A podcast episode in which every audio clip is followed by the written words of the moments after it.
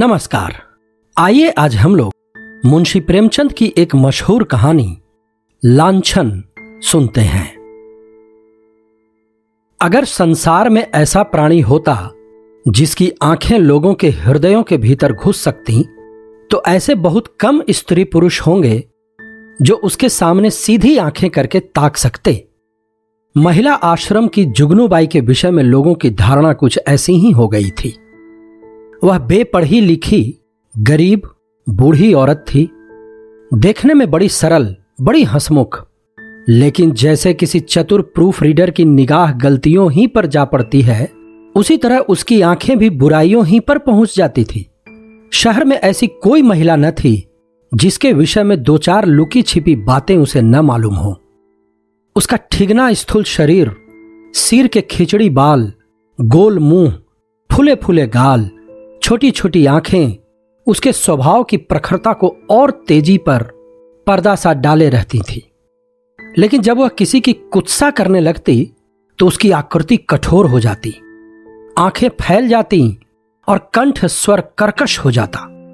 उसकी चाल में बिल्लियों का सा संयम था, दबे पांव धीरे धीरे चलती, पर शरीर की आहट पाते ही जस्त मारने को तैयार हो जाती थी।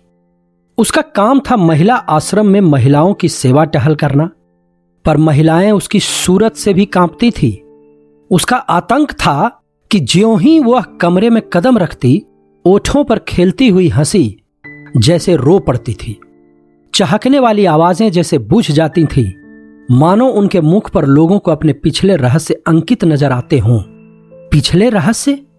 कौन है जो अपने अतीत को किसी भयंकर जंतु के समान कटघरों में बंद करके न रखना चाहता हो?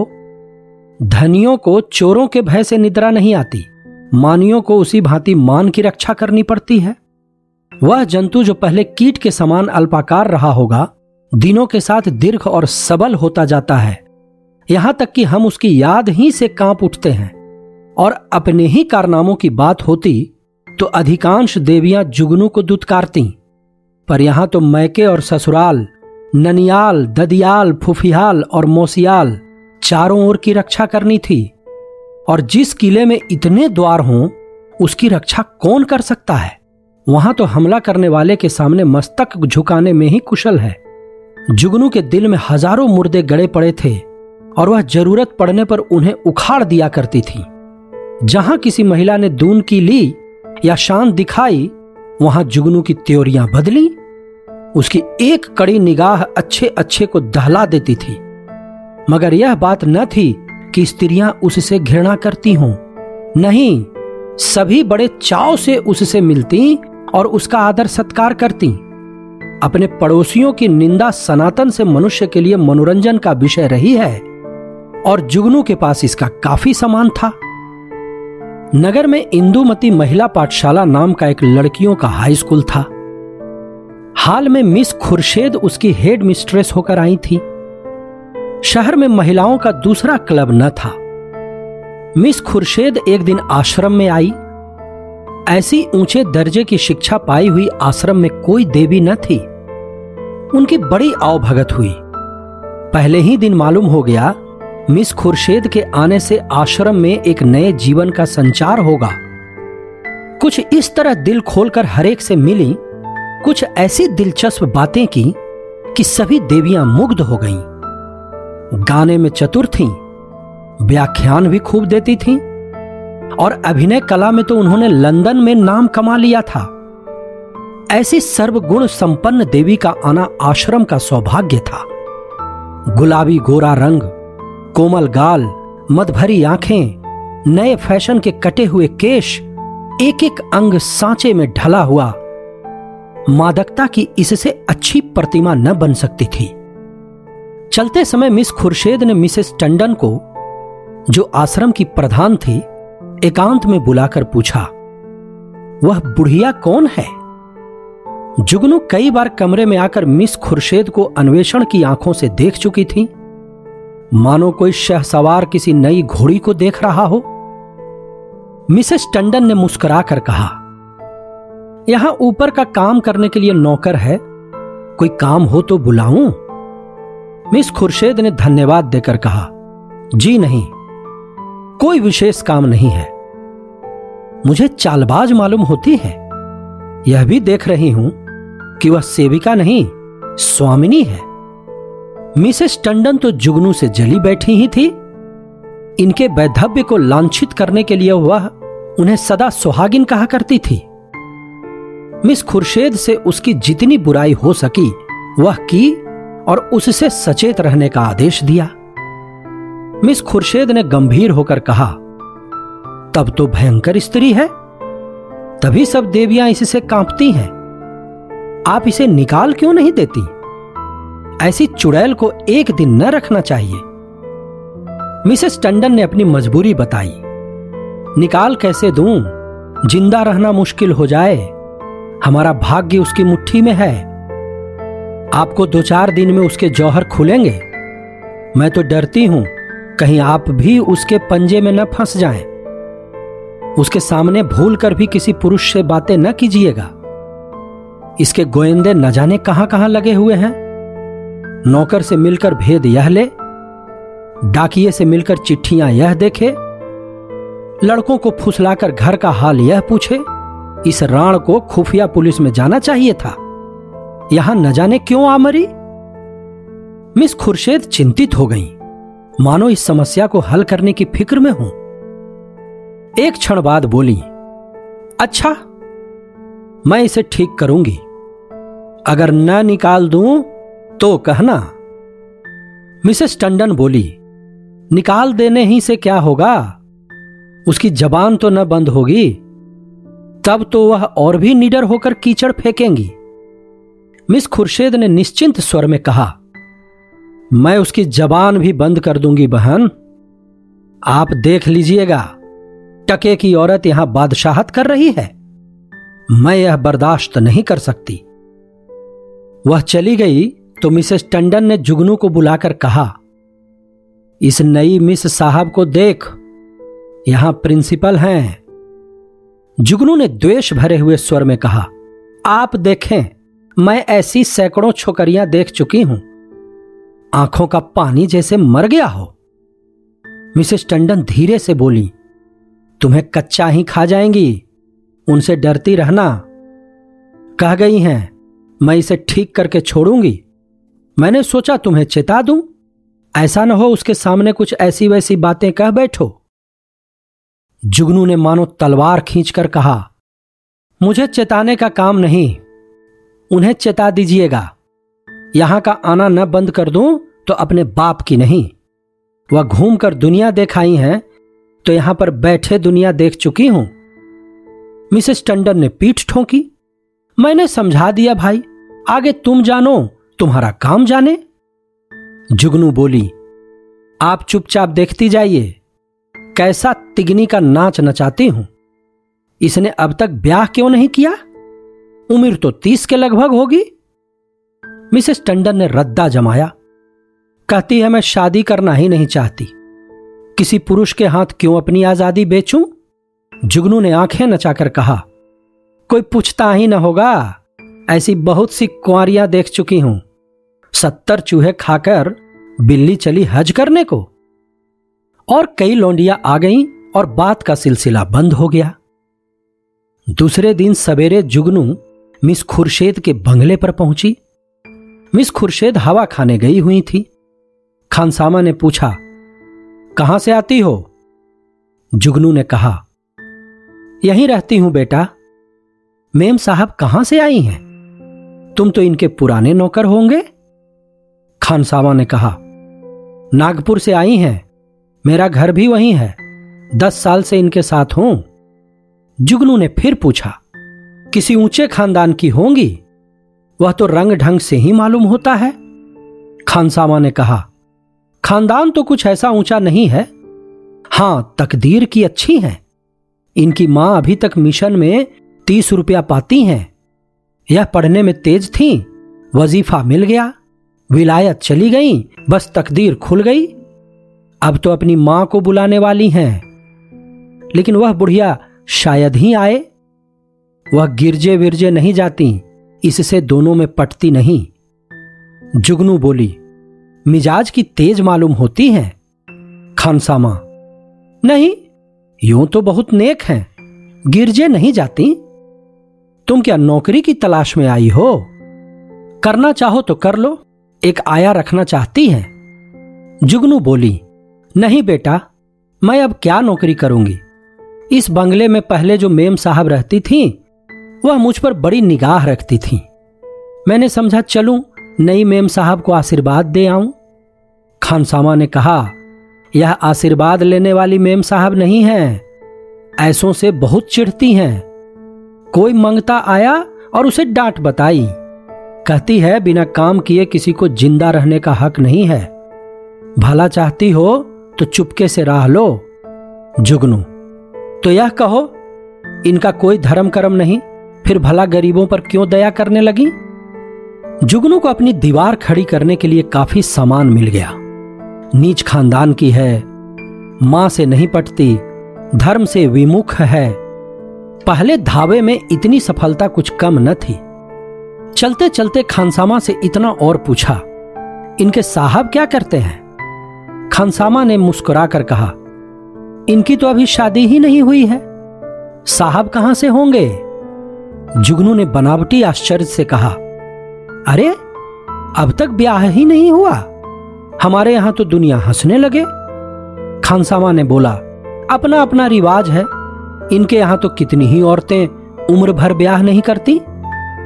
जुगनू ने मार्मिक भाव से कहा, ऐसी कुआरियों को मैं बहुत देख चुकी, हमारी बिरादरी में कोई इस तनो रहे तो थोड़ी थोड़ी हो जाए, मुदा इनके यहां जो जी में आवे करो, कोई नहीं पूछता। इतने में मिस खुर्शेद आ पहुंची। गुलाबी जाड़ा पड़ने लगा था। मिस साहब साड़ी के ऊपर ओवरकोट पहने हुए थीं, एक हाथ में छतरी थी, दूसरे में छोटे कुत्ते की जंजीर। प्रभात की शीतल वायु में व्यायाम ने कपोलों को ताजा और सुर्ख कर दिया था। जुगनू ने झुककर सलाम किया, पर उन्होंने उसे देखकर भी न देखा। अंदर जाते ही खानसामा को बुलाकर पूछा, यह औरत क्या करने आई है? खानसामा ने जूते का फीता खोलते हुए कहा, भिखारिन है हुजूर, पर औरत समझदार है। मैंने कहा यहां नौकरी करेगी तो राजी नहीं हुई। पूछने लगी इनके साहब क्या करते हैं। जब मैंने बता दिया तो इसे बड़ा ताज्जुब हुआ, और होना ही चाहे, हिंदुओं में तो दूधमुहे बालकों तक का विवाह हो जाता है। खुर्शेद ने जांच की, और क्या कहती थी? और तो कोई बात नहीं हुजूर। अच्छा, उसे मेरे पास भेज दो। जुगनू ने ज्यों ही कमरे में कदम रखा, मिस खुर्शेद ने कुर्सी से उठकर स्वागत किया। आइए माँ जी, मैं जरा सैर करने चली गई थी, आपके आश्रम में तो सब कुशल है। जुगनू एक कुर्सी का तकिया पकड़कर खड़ी खड़ी बोली, कुशल है मिस साहब। मैंने कहा आपको आशीर्वाद दे आऊं, मैं आपकी चेरी हूं, जब कोई काम पड़े मुझे याद कीजिएगा। यहां अकेले तो हुजूर को अच्छा न लगता होगा। मिस खुर्शेद बोली, मुझे अपने स्कूल की लड़कियों के साथ बड़ा आनंद मिलता है, वह सब मेरी ही लड़कियां हैं। जुगनू ने मातृभाव से सिर हिलाकर कहा, यह ठीक है मिस साहब, पर अपना अपना ही है, दूसरा अपना हो जाए तो अपनों के लिए कोई क्यों रोए। सहसा एक सुंदर सजीला युवक रेशमी सूट धारण किए जूते चरमर करता हुआ अंदर आया। मिस खुर्शेद ने इस तरह दौड़कर प्रेम से उनका अभिवादन किया मानो जामे में फूली न समाती हूं। जुगनू उसे देखकर कोने में दुबक गई। खुर्शेद ने युवक से गले मिलकर कहा, प्यारे, मैं कब से तुम्हारी राह देख रही हूं। फिर उसने जुगनू से कहा, माँ जी आप जाएं, फिर कभी आना। यह हमारे परम मित्र विलियम किंग हैं, हम और यह बहुत दिनों तक साथ साथ पढ़े हैं। जुगनू चुपके से निकलकर बाहर आई। खानसामा खड़ा था। पूछा, यह लौंडा कौन है? खानसामा ने सिर हिलाया, मैंने इसे आज ही देखा है, शायद अब कुंवरापन से जी उबा, अच्छा तरहदार जवान है। जुगनू बोली, दोनों इस तरह टूटकर गले मिले हैं कि मैं तो लाज के मारे गड़ गई। ऐसा चुम्मा चाटी तो जोरू खसम में भी नहीं होती। दोनों लिपट गए। लौंडा तो मुझे देखकर कुछ झिझकता था, पर तुम्हारी मिस साहब तो जैसे मतवाली हो गई थी। खानसामा ने मानो अमंगल के आभास से कहा, मुझे तो कुछ बेढब मुआमला नजर आता है। जुगनू तो यहां से सीधे मिसेस टंडन के घर पहुंची। इधर मिस खुर्शेद और युवक में बातें होने लगी। मिस खुर्शेद ने कहकहा मारकर कहा, तुमने अपना पार्ट खूब खेला लीला, बुढ़िया सचमुच चौंधिया गई। लीला ने कहा, मैं तो डर रही थी कहीं बुढ़िया भांप न जाए। मिस खुर्शेद बोली, मुझे विश्वास था वह आज जरूर आएगी। मैंने दूर ही से उसे बरामदे में देखा और तुम्हें सूचना दी। आज आश्रम में बड़े मजे रहेंगे। जी चाहता है महिलाओं की कनफुसकियां सुनती।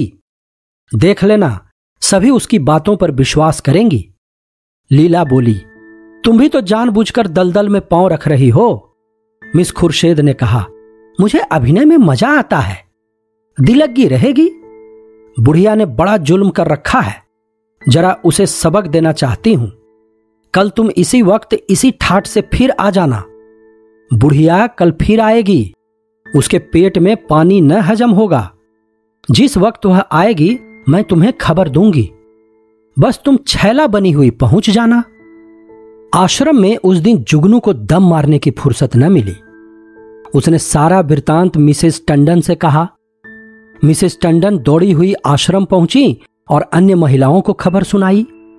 जुगनू उसकी तस्दीक करने के लिए बुलाई गई। जो महिला आती वह जुगनू के मुंह से यह कथा सुनती। हर एक रिहर्सल में कुछ कुछ रंग और चढ़ जाता। यहां तक कि दोपहर होते होते सारे शहर के सभ्य समाज में वह खबर गूंज उठी। एक देवी ने पूछा, यह युवक है कौन? मिसेस टंडन, सुना तो उनके साथ का पढ़ा हुआ है, दोनों में पहले से कुछ बातचीत रही होगी। वही तो मैं कहती थी कि इतनी उम्र हो गई यह कुंवारी कैसे बैठी है, अब कलई खुली। जुगनू बोली, और कुछ हो या न हो जवान तो बांका है। टंडन थोड़ा क्रोधित होते हुए बोली, यह हमारी विद्वान बहनों का हाल है। जुगनू बोली, मैं तो उसकी सूरत देखते ही ताड़ गई थी, धूप में बाल नहीं सफेद किए हैं। टंडन ने उसे उकसाते हुए कहा, कल फिर जाना। जुगनू बोली, कल नहीं, मैं आज रात ही को जाऊंगी। लेकिन रात को जाने के लिए कोई बहाना जरूरी था। मिसेस टंडन ने आश्रम के लिए एक किताब मंगवा भेजी। रात को 9 बजे जुगनू मिस खुर्शेद के बंगले पर जा पहुंची। संजोग से लीलावती उस वक्त मौजूद थी। बोली, बुढ़िया तो बेहतर पीछे पड़ गई। मिस खुर्शेद बोली, मैंने तुमसे कहा था उसके पेट में पानी न पचेगा, तुम जाकर रूप भर जाओ, तब तक मैं बातों में लगाती हूं। शराबियों की तरह अंट संट बकना शुरू करना, मुझे भगा ले जाने के प्रस्ताव भी करना, बस यूं बन जाना जैसे अपने होश में नहीं हो। लीला मिशन में डॉक्टर थी, उसका बंगला भी पास ही था। वह चली गई तो मिस खुर्शेद ने जुगनू को बुलाया। जुगनू ने एक पुर्जा उसको देकर कहा, मिसेस टंडन ने यह किताब मांगी है, मुझे आने में देर हो गई। मैं इस वक्त आपको कष्ट न देती, पर सवेरे ही वह मुझसे मांगेंगी। 1000 रुपये महीने की आमदनी है मिस साहब, मगर एक एक कौड़ी दांत से पकड़ती हैं। इनके द्वारे पर भिखारी को भीख तक नहीं मिलती।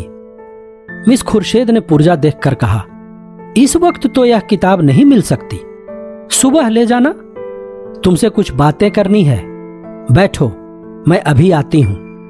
वह पर्दा उठाकर पीछे के कमरे में चली गई और वहां से कोई 15 मिनट में एक सुंदर रेशमी साड़ी पहने, इत्र में बसी हुई, मुंह पर पाउडर लगाए निकली।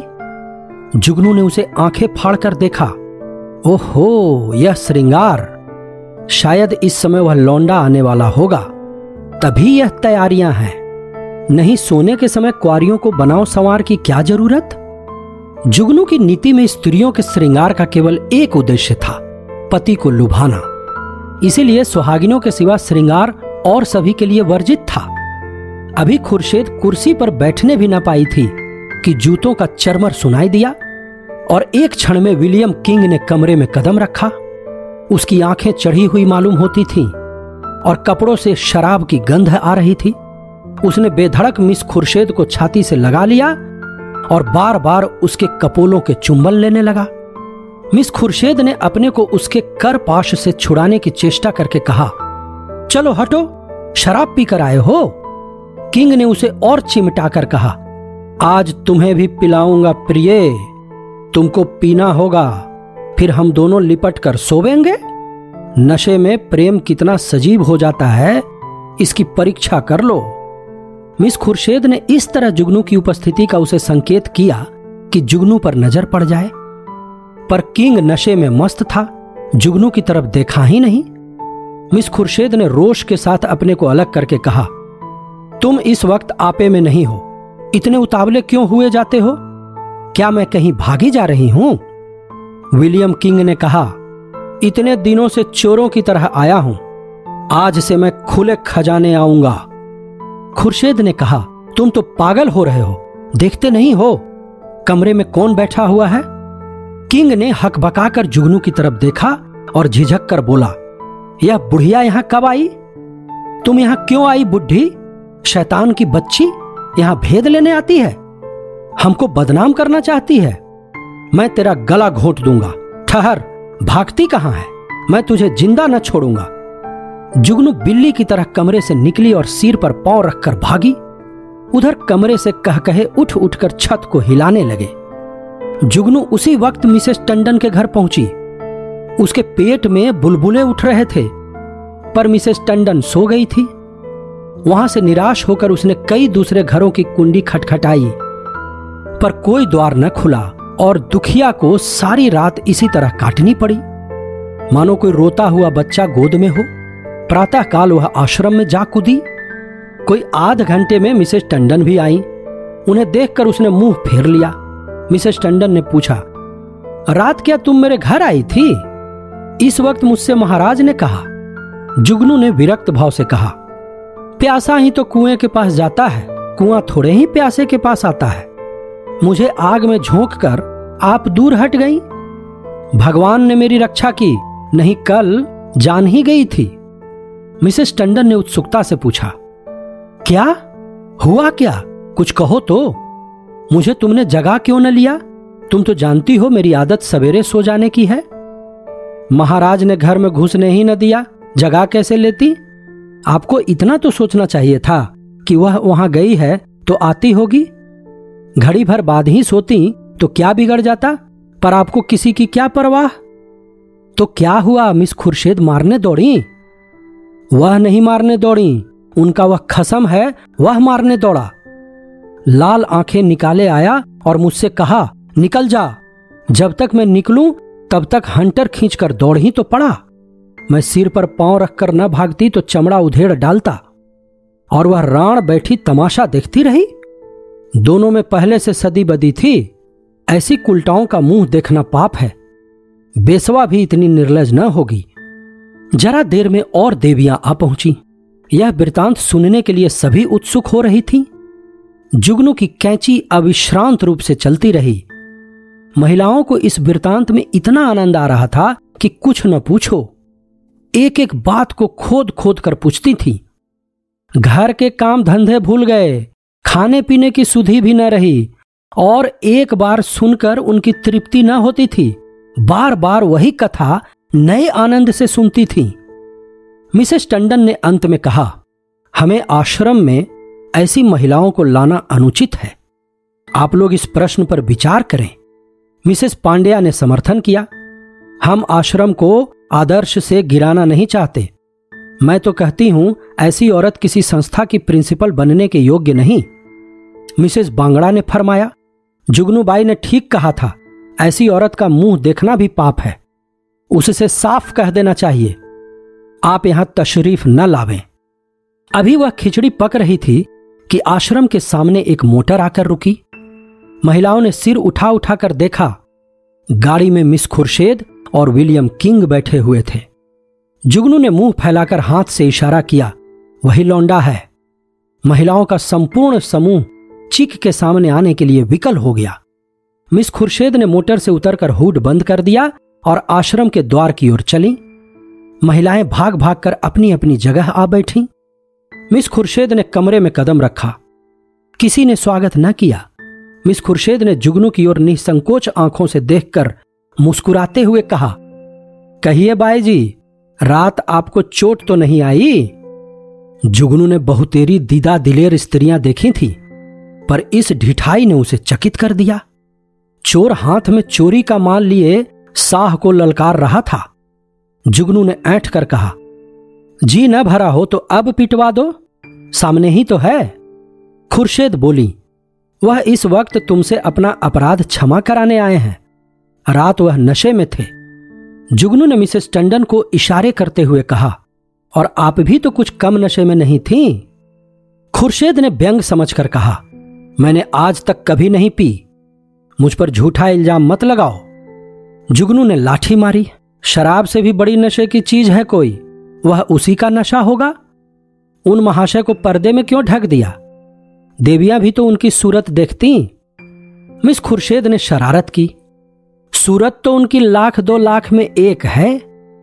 मिसेस टंडन ने आशंकित होकर कहा, नहीं नहीं, उन्हें यहां लाने की जरूरत नहीं, आश्रम को हम बदनाम नहीं करना चाहते। मिस खुर्शेद ने आग्रह किया, मुआमले को साफ करने के लिए उनका आप लोगों के सामने आना जरूरी है, एक तरफा फैसला आप क्यों करती हैं। मिसेस टंडन ने टालने के लिए कहा, यहां कोई मुकदमा थोड़े ही पेश है। मिस खुर्शेद बोली, वाह, मेरी इज्जत में बट्टा लगा जा रहा है और आप कहती हैं कोई मुकदमा नहीं है। मिस्टर किंग आएंगे और आपको उनका बयान सुनना होगा। मिसेस टंडन को छोड़कर और सभी महिलाएं किंग को देखने के लिए उत्सुक थीं, किसी ने विरोध न किया। खुर्शेद ने द्वार पर आकर ऊंची आवाज से कहा, तुम जरा यहां चले आओ। हुड खुला और मिस लीलावती रेशमी साड़ी पहने मुस्कुराती हुई निकल आई। आश्रम में सन्नाटा छा गया। देवियां विस्मित आंखों से लीलावती को देखने लगीं। जुगनू ने आंखें चमकाकर कहा, उन्हें कहां छिपा दिया आपने। खुर्शेद ने कहा, छूमंतर से उड़ गए, जाकर गाड़ी देख लो। जुगनू लपक कर गाड़ी के पास गई और खूब देखभाल कर मुंह लटकाए हुए लौटी। मिस खुर्शेद ने पूछा, क्या हुआ, मिला कोई। जुगनू बोली, मैं यह तिरिया चरित्र क्या जानूं। फिर उसने लीलावती को गौर से देखकर कहा, और मर्दों को साड़ी पहनाकर आंखों में धूल झोंक रही हो, यही तो हैं वह रात वाले साहब। खुर्शेद पूछी, खूब पहचानती हो। जुगनू बोली, हाँ हाँ, क्या अंधी हूं। मिसेस टंडन गुस्से से बोली, क्या पागलों सी बातें करती हो जुगनू, यह तो डॉक्टर लीलावती हैं। जुगनू उपहास से बोली, चलिए चलिए, लीलावती हैं, साड़ी पहनकर औरत बनते लाज भी नहीं आती, तुम रात को इनके घर नहीं थे। लीलावती ने विनोद भाव से कहा, मैं कब इनकार कर रही हूं, इस वक्त लीलावती हूं, रात को विलियम किंग बन जाती हूं, इसमें बात ही क्या है। देवियों को अब यथार्थ की लालिमा दिखाई दी। चारों तरफ कहकहे पड़ने लगे, कोई तालियां बजाती थीं, कोई डॉक्टर लीलावती की गर्दन से लिपट जाती थीं, कोई मिस खुर्शेद की पीठ पर थपकियां देती थीं। कई मिनट तक हू हक मचता रहा। जुगनू का मुंह उस लाली में बिल्कुल जरा सा निकल आया, जबान बंद हो गई। ऐसा चरका उसने कभी न खाया था, इतनी जलील कभी न हुई थी। मिसेज मेहरा ने डांट बताई, अब बोलो दाई, लगी मुंह में कालिख कि नहीं। मिसेस बांगड़ा डांटते हुए बोली, इसी तरह सबको बदनाम करती है। लीलावती बोली, आप लोग भी तो जो यह कहती है उस पर विश्वास कर लेती हैं। इस हरबोंग में जुगनू को किसी ने जाते न देखा। अपने सिर पर यह तूफान उठते देखकर उसे चुपके से सरक जाने में ही अपनी कुशल मालूम हुई। पीछे के द्वार से निकली और गलियों गलियों भागी। मिस खुर्शेद ने कहा, जरा उससे पूछो मेरे पीछे क्यों पड़ गई थी। मिसेस टंडन ने पुकारा, पर जुगनू कहाँ। तलाश होने लगी, जुगनू गायब। उस दिन से शहर में फिर किसी ने जुगनू की सूरत नहीं देखी। आश्रम के इतिहास में यह मुआमला आज भी उल्लेख और मनोरंजन का विषय बना हुआ है।